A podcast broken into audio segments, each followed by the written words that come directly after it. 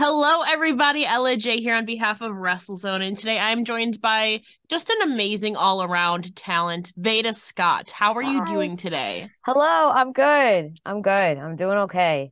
Yeah, you, my friend, are coming off such an amazing last couple of weeks, this whole year. To be honest, you've been absolutely everywhere lately and highly succeeding. Obviously, now you're coming off of an exciting weekend with New Japan Pro Wrestling. A couple weeks ago, you were in LA for a boatload of shows for Mania weekend. So, kind of starting out reflecting on some of those more recent experience, can you tell us uh, some of the standout moments or just emotions that you're feeling based on these last few weeks? Oh, I was super excited to go to LA. Well, no, I should rephrase it. I was not excited to go to LA. LA kind of sucks. Um, it's not it's not my vibe, but I was excited for the the week the week of events. Yeah. Let's say that. Um, so last year for which I keep like calling it Mania weekend, but first of all, it's not a weekend. Like this year It's a I left week. I It's just- went I mean, I left L I I was at LAX for like a 4 p.m. flight on Saturday. So I wasn't there for any of the Mania oh, okay. stuff. So like I don't know, I keep calling it that because everyone calls it that, but it's it's not even that. So, but there's no better name for it. Yeah. But like last year when it was in Texas, in Dallas, um, I had the chance to I want to say I called eight eight shows, nine shows, something like that. Yeah. Um, and I got to do a lot of stuff and work with a lot of new people, and it was it was really really motivating for the whole rest of the year and going into this year. So I was like so ready for LA. I had a bunch of cool stuff lined up that I was excited for. Um, as well as, as uh my husband, Speedball Mike Bailey, was also booked for a bunch of really Yeah. big matches. Uh, so we in Dallas, we he did I want to say it was nine I, matches. yeah, I was gonna say I think it was nine in like three days is what yeah, it was. and then and then this year in LA he did 10 in Yeah. 3 days uh because they were like determined to beat that record which is now you it, no more than that. We're we're Yeah. we're set. Um but for LA uh I had a bunch of cool stuff lined up. It was a little bit different this year because uh, again based on just how LA is laid out and how expensive everything is there wasn't quite as much running like there weren't as many like random smaller shows which is sort of a shame because that's kind of a fun way for a lot of the um like the the more local talent to really get showcased. Uh so next year when it's in Philly, I'm hopeful that we can get a lot more of the like East Coast talent yeah. showing out. But um but yeah, I got to do a bunch of really cool stuff in in LA. Um I started on Wednesday with a couple of those more um they were still huge shows, but they were more they were more local based talent in terms of like showcasing a lot of the SoCal talent, a lot of the West Coast talent. So it was awesome to get to work with um some new promotions. And uh yeah, I got to uh also call two DDT shows, which I was really, really excited to get asked to do. Um I did emo I did the emo fight show, which I like emo, that is not my culture, but I tried my best to follow along. But yeah, it was super fun. Of course, uh Gay Brunch is like my favorite show of the year. Yeah. Got to call that. Like I was so excited. I did not get to do anything like um fun or relaxing or anything the whole week, but I kind of planned it that way and I and I had a great time. Um so that was really cool. Got to work with a lot of people. And then um but that was 2 weeks ago, even though Yeah. it feels like it was I know, right? And then last week I got to go, well, I wrestled last week. You did. Uh, I my husband and I uh teamed up. We are Bird Law, and uh Bird Law fought Deonna Purrazzo and Steve Maclin. was this at Revolver? This is at Revolver. Yeah. Uh, and this was the pre-championship reign. Well, Maclin was and is the Revolver champion, but this was pre. This was last week. Yeah. So like they were they were on the come up, but they weren't quite there, and we did we did beat them. Um, but I got to wrestle, which is fun. And then I was out in San Francisco for two shows, and then that leads us to uh this past weekend, which was really big for me. So yeah, I know. the I past two weeks. Exactly. That's just the last two weeks. I like just think about it. We're only four months into the year. That's just two weeks alone. Just a And small then scope. when did I see you? I saw you uh, the weekend ago? before Mania. Okay, yes, yes. Yeah. Where I wrestled again. That's You that's like did. two or three times in a month. you did. That's a lot for you. it used to be I I don't know if we'll get into this, but people ask me like, do you still wrestle? Do you not wrestle? It's like, well, I used to wrestle like three or four matches a week, yeah. uh, which was like fun, but I don't necessarily like um like physically want to do that anymore. So I'm at a position in a position now where I'm really lucky. I get to kind of pick and choose, you know, when I when I get in the ring and when I don't. So things like I I was super excited for when when you were there. That was for ESW up yeah. in Buffalo. Um, I really the my opponent that night, Christina Marie, is someone who is just so talented, so underrated. I was super excited to wrestle her for like I think we said like the fifth or sixth time. We're not sure. Yeah. And then of course like Maclin and Deonna. Like I'm not saying no to that. Yeah. Any bird law matches, basically, I will take. Bird so. law. Mm, okay.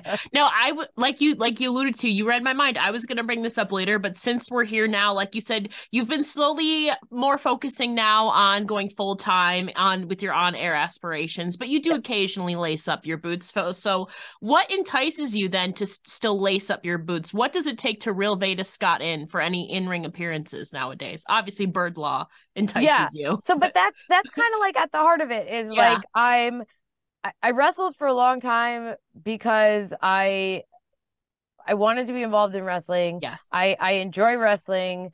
Um I wrestled for a long time because it like gave me the ability to travel and um you know I and and I'm I love being in the ring but like over time there there's aspects where like it started to feel like work yeah. and I I don't want I don't want my job to necessarily feel like work when it's something like pro wrestling. Yeah. Which is already like physical and dangerous. So there's kind of been a transition for me now where I kind of wrestle when I know it's going to be fun. And fun doesn't necessarily mean like just like silly and goofy, but fun like, you know, challenging opponents or like I said, teaming with with Speedball is super fun. We got to do that all around the world and then kind of had to put the brakes on that for a mm-hmm. little while they start doing that again. But yeah, I um and it's also a matter of like I really really love what I'm doing with commentary and there's been there was a period of time where I would and I still do this sometimes where like I would wrestle, you know, maybe the first match on the show and then call the rest of the show. Yeah. And and that's fun, but as I've taken on more and more responsibilities as an announcer, sometimes that's not possible for me to like go back and forth. Like I have to be there the whole time. Mm-hmm. And uh and I've kind of like I if you would have asked me a few years ago like will you would you do commentary full time I would have said no. And now it's like well that is what I want to do full time and I wrestle kind of for fun. But like I it's still important to me but it's yeah. I, I'm I'm lucky. I have like the luxury of uh being a little bit more selective. Yeah, and it, I mean, you know, some things, you know, your interest. Obviously, you're still interested in it, but kind of your I don't want to say your passion for it, but you you have discovered kind of new loves, and it's something that is kind of higher above it now. Your priorities have kind of shifted, right. and plus the physical toll in it too. I have to assume is definitely part of that too. Yeah, and if we're like talking about like goals and and career progression, like I have been wrestling for a minute, and like I have probably reached you know the the I accomplished pretty much everything I wanted to accomplish as a wrestler. Mm-hmm. Like I never got into it with the goal of like getting signed as a wrestler because yeah. I didn't think that was possible. Uh and now there's a lot of like younger and newer talent that is just so incredible that like for me, I don't I don't say compete with in like a negative way, but like I don't necessarily need to like for my own mental health push me to push myself to kind of compete for yeah, yeah compete for like something yeah. Yeah like compete for a spot against yeah. people who like are just starting out and like are going to achieve these huge things. And I've already done in terms of in-ring wrestling so much of so much more than I ever thought possible. Like I've traveled the world. I've gotten to like live all over the place. Like that's that's way more than I ever thought could possibly happen. So like I'm I'm pretty content with that. Yeah, and I feel like that that's huge too because not a lot of people are content or kind of satisfied with certain things in their life and like positive and you know just have that confidence in yourself.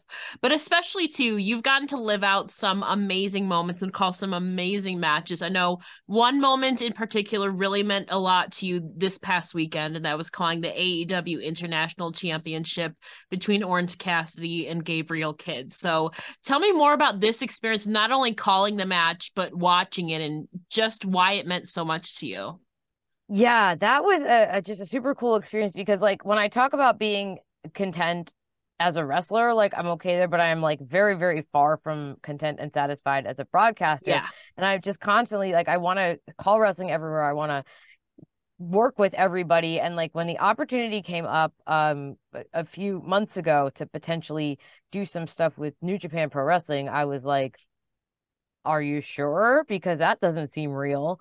Uh, but it was. And uh, I, I knew like as as stuff started coming together for these these shows, it was in uh, Washington D.C. and Philadelphia. The Philadelphia one, which was uh, well, yeah, it was Sunday. I don't know when this is airing, but yeah, the, it's Monday right now. It was yeah. yesterday. It was in uh, the 2300 Arena, a place where I have wrestled probably a dozen times, but I'd never done any commentary there super excited, super historic. You know, I love Philadelphia, lived there for years. And as the card was coming together, originally the match was supposed to be Gabriel Kidd, who's now back, uh, and like going harder than ever against Eddie Kingston. So it's like, okay, yeah. that's fucking cool. Like that's great. Like I I love I love King. You know, I've known him maybe since before I was even a wrestler, just like from being around like the Philly scene. Got injured, and then though. Yeah, yeah. Due to injury, he had to, you know, pull out of the match.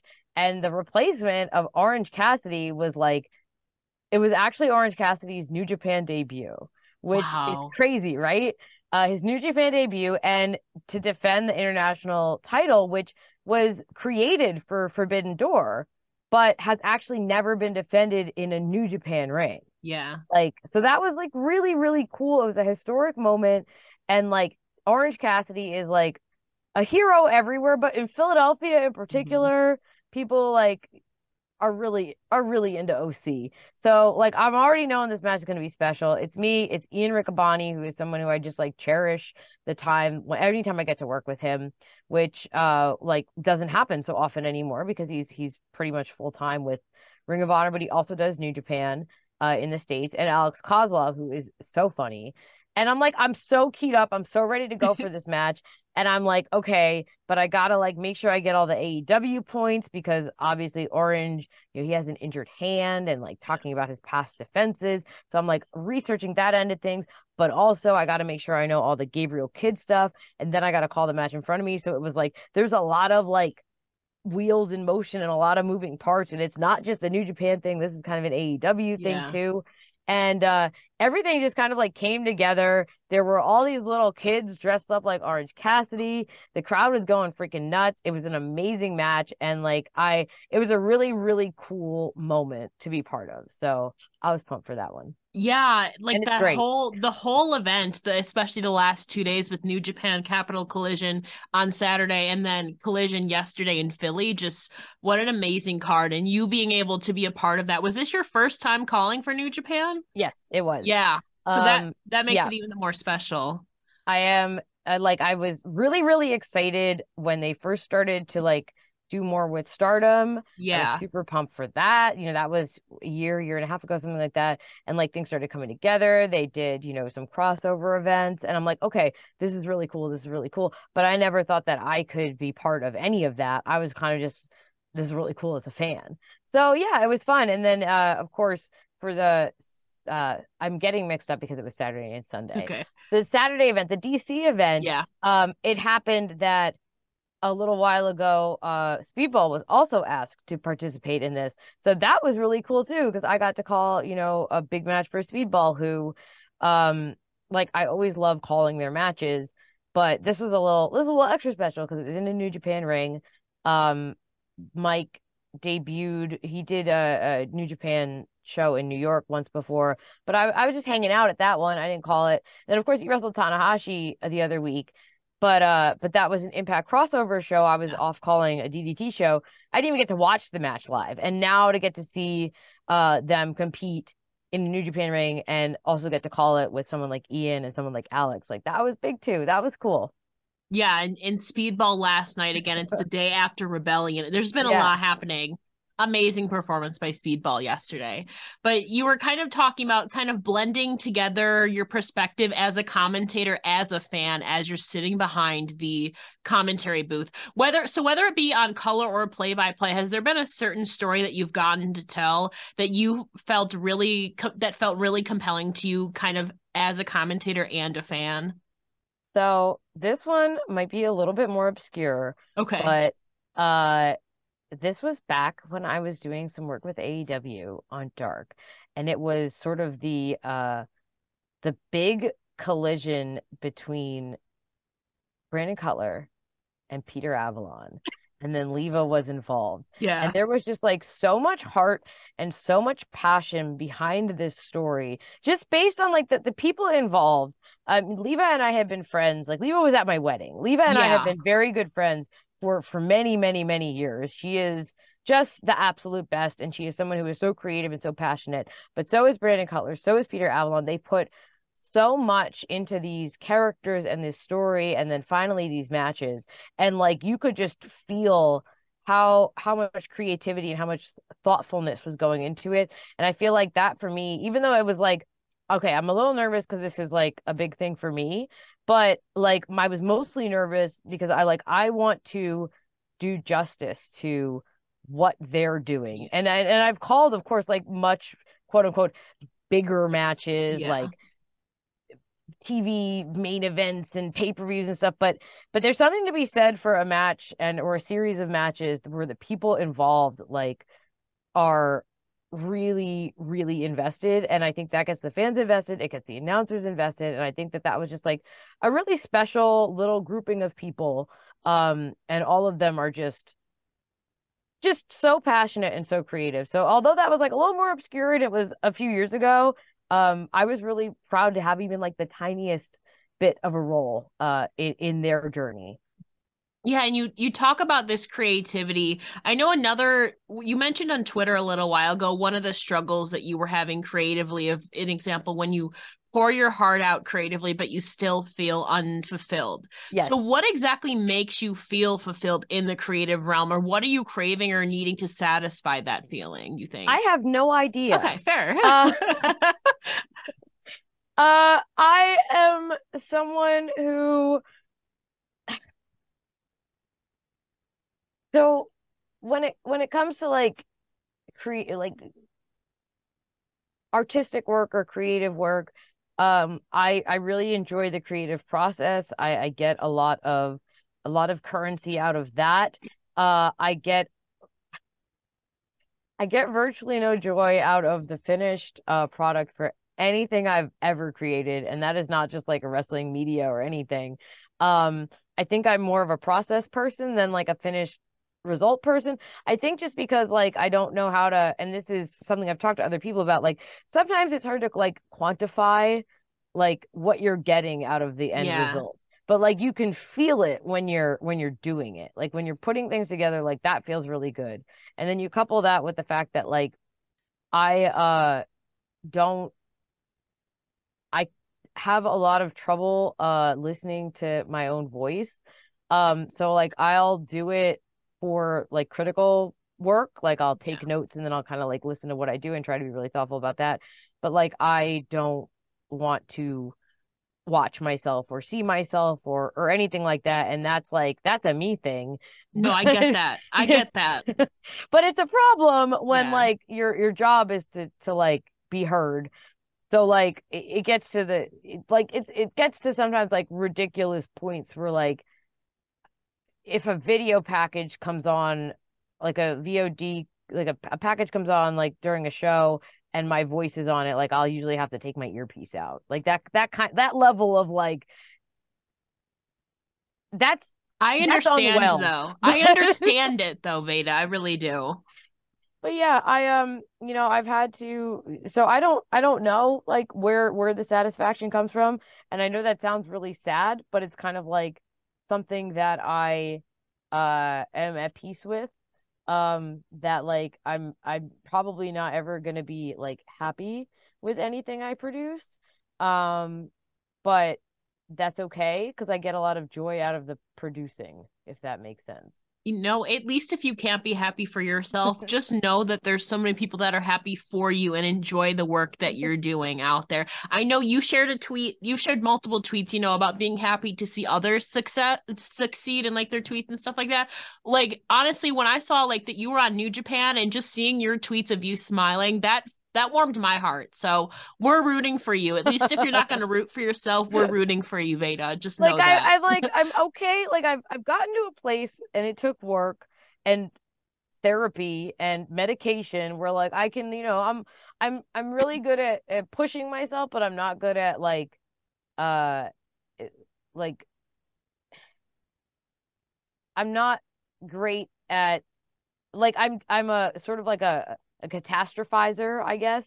And like if something is good, then I'm it's hard sometimes to see mm-hmm. that. It's kind of just hard to it's easier to see how it will go wrong. Yeah. Uh and that's like that's now I'm just like getting very introspective, but that's like a that's a thing that I like I I have to work on and I continue to try to work on.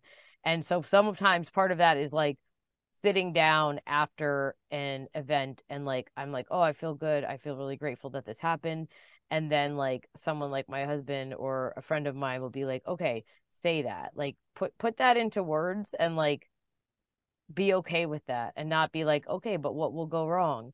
It's like, well, just have a moment of and i think this is like great advice to give anybody even if you can't like process it yourself like have a moment to like be happy with how things are and not concerned with like yeah. what is going to happen tomorrow that's a journey.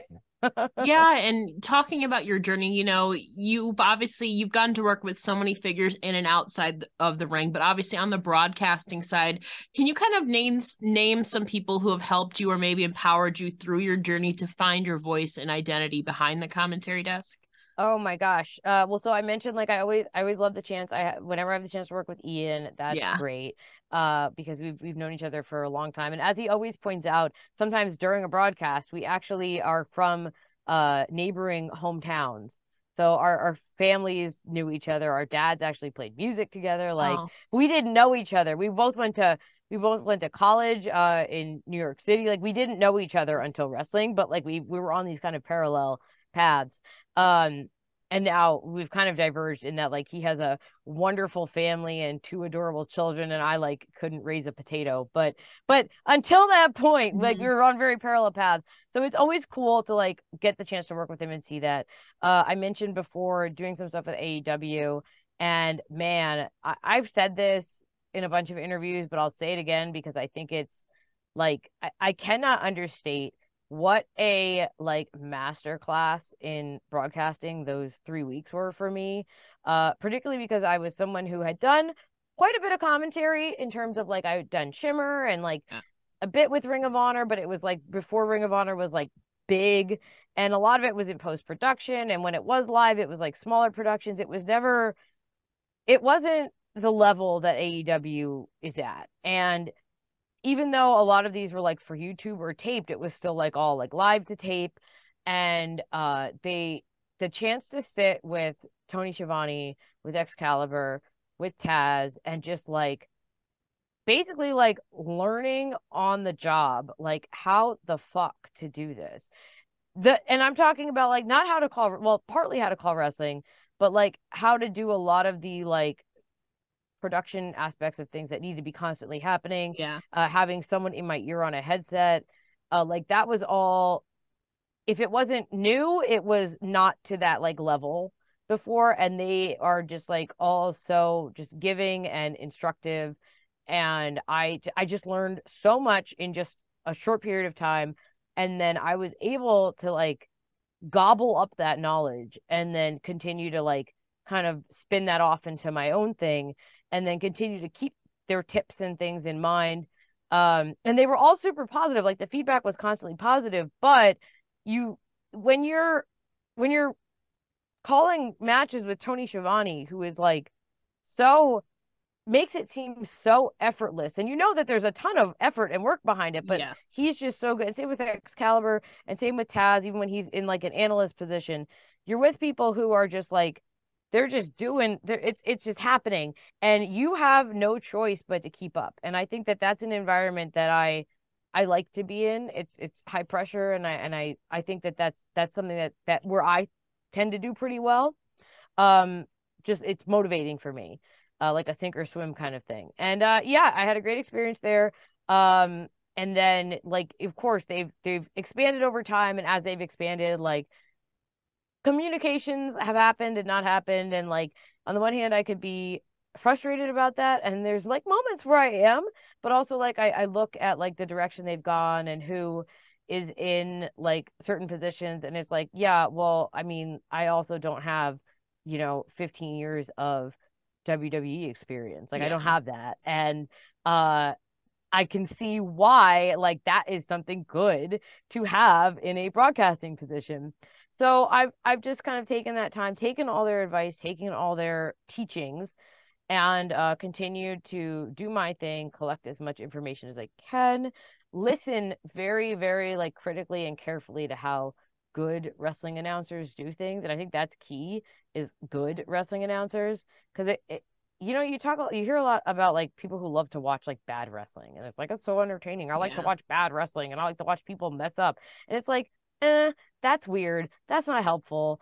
Uh, and I don't know why it's funny to you to see people mess up, but what, regardless, paying attention to people who are good and like just just trying to internalize what they do is is really really helpful like it, it, seems simplistic but it really really is like when you just stop and pay attention to how people who are good at their jobs do their jobs like you can learn a lot i know it seems obvious but it's like no, there's like a right way and a wrong way to do a lot of this stuff. And sometimes the difference is very nuanced and very subtle. And you just need to stop and pay attention to people who are very good at what they do and very successful at what they do. Um, but that kind of all spun off from that stuff with AEW. Um, I've had a lot of really great opportunities. I work with amazing broadcast partners like all over the place. I'm I get to work with Dave Prazak on a yeah. pretty regular basis now. Someone who we used to do the Shimmer commentary. Um, so that's like very mm. familiar ground. But yeah, I don't know. Like I can't point to like I don't I don't necessarily like have a mentor, but like I I've been really lucky to have mm-hmm. help from a lot of people. Yeah. And guidance. And sometimes that help and guidance mm. is literally just like allowing me to sit next to them and call wrestling. Yeah, and and some of that guidance can obviously be helpful and positive, but some of it can also be a little weird. And a little, a little while ago, you shared some of the criticism that you've received through your work as a commentator. I think just in general, namely the misconception that you quote don't fit the mold of a quote traditional pro wrestling commentator. So I'm curious to know your response to, dare I say this, ridiculous criticism and what do you think we can do as a community to change that mindset uh so i, I think gen, gen genuinely the only way to kind of change that perception is to change not change because change implies like swapping out but yeah, uh okay. diversify the, the the people who are in broadcasting positions like that that is the only way like mm-hmm. I, it doesn't matter how hard it doesn't matter like how good things are and how hard people are working if like the prevailing like the prevailing vibe is all, one thing. And and that one thing is like it's good it it's worked for a long time. I just think that now particularly as wrestling talent is so diversified and as there need we need to address equity in pro wrestling and like I'm not a big fan of equality because I think it does not address any of the equitable issues that we have. It, and that's a bigger statement, but in pro wrestling in general, like if you're looking for equality, you are still there's a lot of marginalized people who are still not going to be addressed. And I yeah. think when we start to look at equity in wrestling and as more and more, you know, um, just queer mar- marginalized people in general are are taking the reins of wrestling promotions even if it's on an independent level and starting to get more prominent roles on television broadcasts uh not prominent enough and not enough of them. We also need to like take a larger look at uh what voices we're hearing and also like who who is who is in control here? Like in terms of managerial positions, in terms of managerial decisions, in terms of behind the scenes positions, everything from coaches to agents, etc. Like that also needs to be made a little more equitable. And the thing is, there's there's a lot of people out there who are extremely ready to like step into those positions all, across the board. Yeah. And I think that there there gets to be a point where like uh the changes uh, they the the changes are kind of parallel like on the one hand on like an independent level we can we are making all of these strides and like things are getting better and better and like there is more and more representation more and more diversity and that's great if that's running on like a, on this this level but if the like the like big time wrestling is still kind of not catching up there then it's like we're we're still peaking and not everybody wants to get signed. Not everybody wants yeah. to be on TV. Not everybody wants to, you know, main event WrestleMania. They have different um, goals. Yeah. Exactly. And, but I think that the doors to quote unquote mainstream professional wrestling should not and cannot remain shut for yeah. a lot of, a lot of extremely talented individuals who are overlooked because they don't, they aren't what is conventionally accepted and uh like that's a problem. And that's a bigger problem than than any one person but it, it is a it's it's a manageable problem but like proactive steps do have to be taken. Yeah. Sometimes from the top down. Yeah and it's working towards that. Hopefully you know even just life in general is still skewed one direction and uh, there's a lot of work to be done just in the world in general well, and a lot of people honestly i have i have a couple fans who don't like my voice who like that's like there's there's one or two uh twitter accounts it might yeah. it might honestly be the same person okay. who like anytime i'm doing any broadcast will tweet uh like please fire veda. Her voice is horrible. I hate her voice. I have to mute the stream. And it's like but you're watching. That seems yeah. like a choice for you.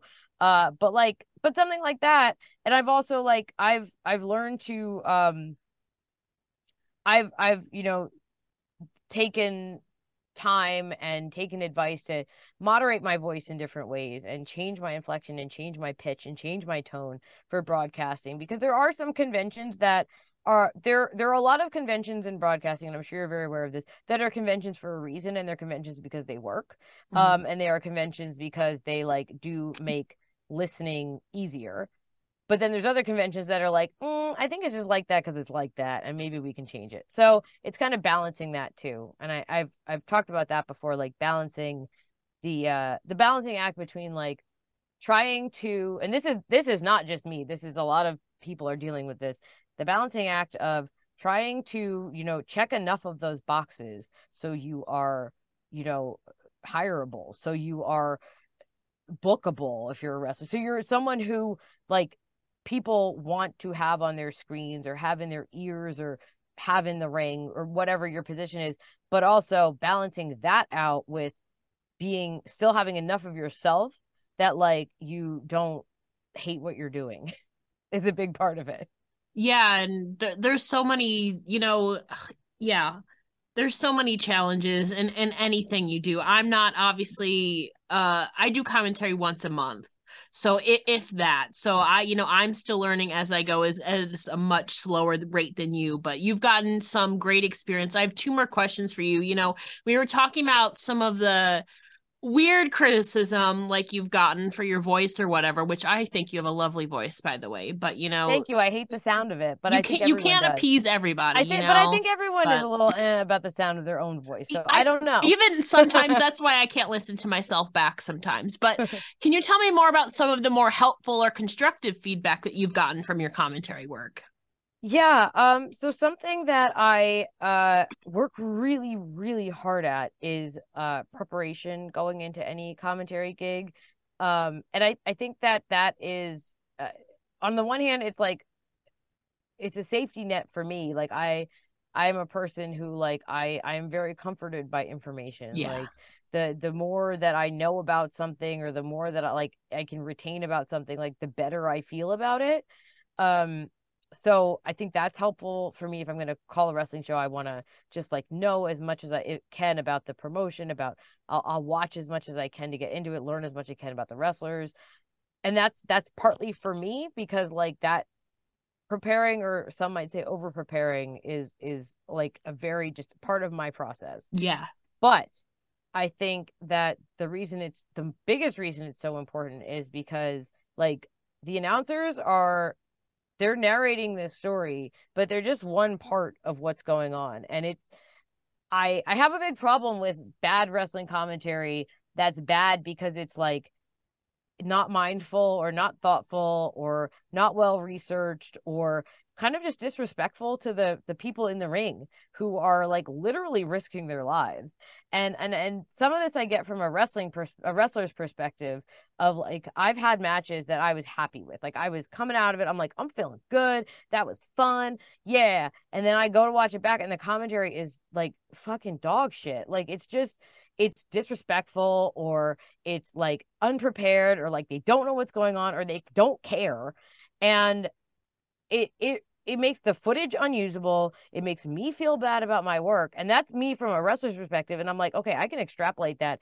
to every single performer yeah. and it and it just like the least that i can do as an announcer is is care about the wrestling i'm calling. From like a self-preservation perspective yes but on a bigger level like because of the people that are in the ring and it's like it's my job to at the bare minimum like respect what they do and care about what they do.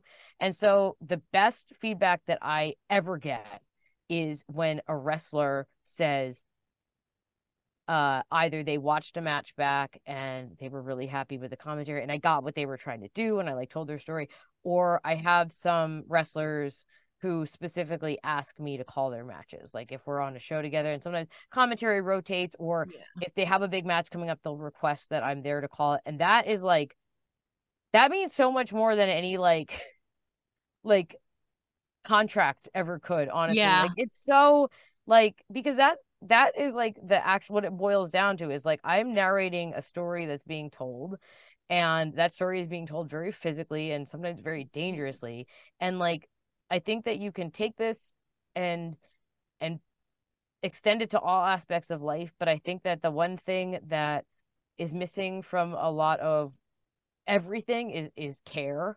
And when you care about what you're doing, when you put thoughtfulness and mindfulness into what you're doing, um everybody benefits from that. So I think that like the number one bit of like feedback and advice that I have gotten as an announcer is like just make sure you you care.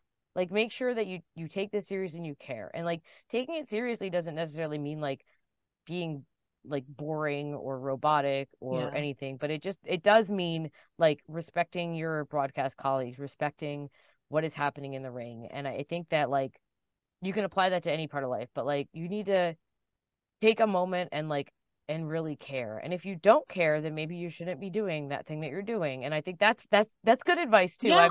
it took me a while to, to get to that point in general where it's like there's things where I'm like, I don't care about this at all. Like I don't and and it's like, well then why am I spending my very, very short time like doing that? So I don't know.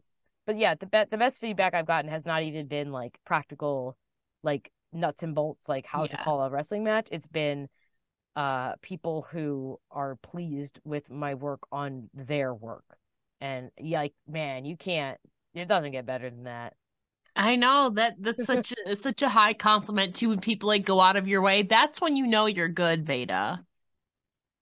I'm gonna try to convince I you. I care a lot. you I, do, you do. I care a lot, and like I think that caring a lot about like it could go you can go too far with that like when you care too much then like yeah. just eh, you're constantly on the edge of just like crumbling. Yeah then you're like but, overthinking. Yeah, yeah. Yeah but i think that like if you want to make something like i'm really lucky and and i'm sure you will agree with this too because i know you've undertaken your own journey recently into just full-time content creation. If you are we're really lucky to have jobs and have passions that we care about because there are a lot of people who like they have their employment and they don't particularly care about it one way or another. And sometimes that's okay. Like sometimes just showing up like punching the clock and then like having your the rest of your life and like your family or whatever like that that's fine. That's healthy if that's your balance. Um and then there's other people I friends I have who absolutely just hate what they do. They hate it. They they either hate it or they don't care. And and people like us are really really fortunate to have an enterprise that we are able to do that we really care about and and I I try to let that be at the forefront of my mindfulness all the time that like things like it's not like oh well things could be a lot worse blah blah, blah. it's like no everything that I feel and everything that you feel is valid when you're having bad times with work or bad days with work but I think it's also important for me to remember that like right now in my life I have this thing that I get to do uh that I really, really care about. And there may come a day where I don't care anymore and then I need to find a new thing to Yeah. do. And I hope I I hope when that moment comes, if that moment comes that I recognize it and pull myself out. But yeah, that's kind of like just sort of staying on top of yourself. But yeah, I think care is very important in Mhm. terms of anything. Oh, I, I can relate to that completely.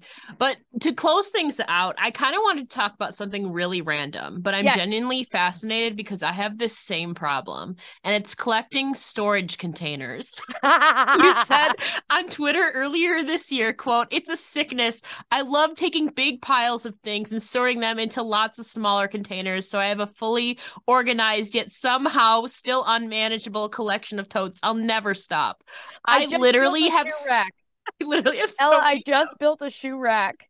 I just built a shoe rack, and it's not even just a shoe rack. It's the second level to a shoe rack, like it's a stackable one. Yeah. And I just did it, and now I'm just gonna buy. I'm gonna put more shoes on it.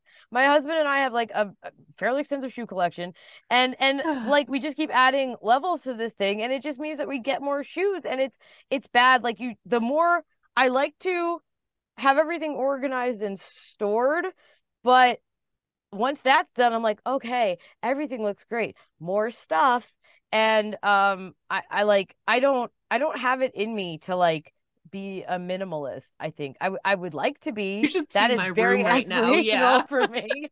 Uh like my when we talk about like I'm building the shoe rack and, and speedball and everything and, Yeah. and Mike is someone who uh it, especially in the like five years when he was unable to come to the United States, like spent a lot of time living in Japan, like living Yeah. in the dojo, living in these little apartments, living in like wherever, like random bedrooms, random closets, and like is an extreme minimalist when it comes to that, like would be happy with just like a blanket on the floor. And so balancing that is sometimes difficult. Um, but yeah, like I don't know. I just I like I love organ I love office supplies. I know you feel me on this. Oh, you I have so many notebooks. It's so bad. I have a whole storage bin of stationery and notebooks, Veda. So like my my latest thing that I'm loving is like manila folders that aren't Yeah. manila. They're like they're colored. Yeah. So I've got these piles of colors. Um don't get me started on accordion binders. There's like 20 of them around me. There's tabs everywhere, highlighters. Right next to me is our master whiteboard You know that we funny? run our lives off just of just whiteboard. behind me alone, I have three containers of pens and markers. yeah, it's a mess. It's a mess because like mm. all of these organizational supplies are Yeah. not helping keep things organized if you No. just keep acquiring them. yeah. But yeah, I don't know. I don't know. I literally have the same problem, especially especially with stationery. Like I literally have a storage bin of stationery. But do I ever have a notebook when I need it? No, No. I don't. Literally yesterday in Philly, I was like, "Huh, I wish I had some." I, I Oh. usually keep a notebook with me, but I took it out of my funny. backpack. I wish I had some paper. Yeah, I took it out of my backpack and I put it in the pile of other notebooks, and now it's just sitting at home. That's yeah, so I don't funny. know. I don't think it can be cured. No, it it's like you just keep accruing more, and then half the time you don't use the stuff. I'm, I'm we Mike and I are are currently we're we're in the process of moving and we're we're you know we're we're hunting right now. yeah, and we're like looking at space and i'm like we don't really need much space because you know it's it's just the two of us. We it's just us. Like we we're moving away from like roommates and things. Like Mhm. it, this is this is just gonna be us. And we're like yeah but we need like one room for streaming and like our our content and stuff. I'm like that's great. It's like yeah but where am i gonna put all all my other stuff because right now we're in this like very temporary situation yeah. and we're like, okay, we are about to settle. Like it's gonna be this is us. And it's like, how will I want like how how much space do we actually need? Because right now we're in a very small space with a lot of things in storage, in storage containers. And it's like if I unleash all of these storage containers, like oh, it's gonna wait, be no, no, it needs to be yeah. So I don't know. I, I, don't think it can be cured. I think I, it's, just, I it's get gonna be that. a problem. You literally, if you saw my room right now, I get you, Veda. I get you.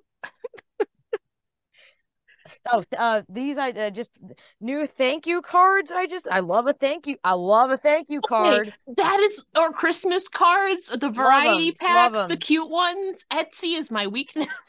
Like I I I have the aspirational life of someone who has like who's like like an Instagram mommy with like 12 beige children in like all of their neutral colors and like yeah. all of their like golden doodles and like all their cards and stuff. Like that in my head is like what I th- I'm thinking of. I think when I'm buying all these cards, but like no, that's not my life. So am that is not my aesthetic. It's never gonna. Ha- that's not mm-hmm. what I mm-hmm. want. It's mm-hmm. just if you looked, that's what you would think. I yeah. don't know. It's a mess. No, I have an assortment of birthday cards, thank you cards, Christmas cards, Halloween cards. I got you. I my mother my mother is the same way. I like if I my mother at any at any period of time, like if I throughout my life, like if I was like, Hey, mom, um, do you have a an arbor day card because i need to send an arbor day card yeah. but like it's specifically to like a third grade teacher she's like oh let me just get my file for third grade teacher arbor day cards like that's how my mom is so i, I think that's where that. i get it from Maybe. I love that. I'm glad that we have this same problem and we will never stop. Like you said, maybe, maybe you might have to if you're moving to a smaller place, but for now, we're not stopping. I just, I just rolled some t-shirts too. They're about to go in a tote. So, okay. There you go. When you roll the t-shirts and you put them in a tote, then you have a box. You do. And you got a box for storage too. You do. You do. Bad. But we wish you luck, obviously, with moving and everything. Veda, before I let you go, can you please tell the listeners where they can find you on your socials and Twitch, of course? Yes. Uh, so on Twitter, I am at it's Veda time. Uh, and I'm still using Twitter quite a bit for now. So let's stick with that. I kind of link everything off of my Twitter for now as well. Um, I do have a I do Twitch stream. I haven't been doing a lot of it lately because I've been you're so traveling busy. a lot, and I've talked about us like packing and things like that but uh, I do have a, a Twitch. It's twitch.tv slash Veda Scott. Um, and yeah, uh, that's like the main things for me. Um, I have a YouTube channel, youtube.com slash Veda Scott one. Uh, but all that is kind of linked off of my, I have a link tree on my Twitter and uh, my Instagram. So everything's kind of off of there. So I always tell people to start with the Twitter. Veda, thank you so much for joining me here today. It's been a pleasure to chat with you. You've been doing so many cool things recently. Thank you so much. Thank you.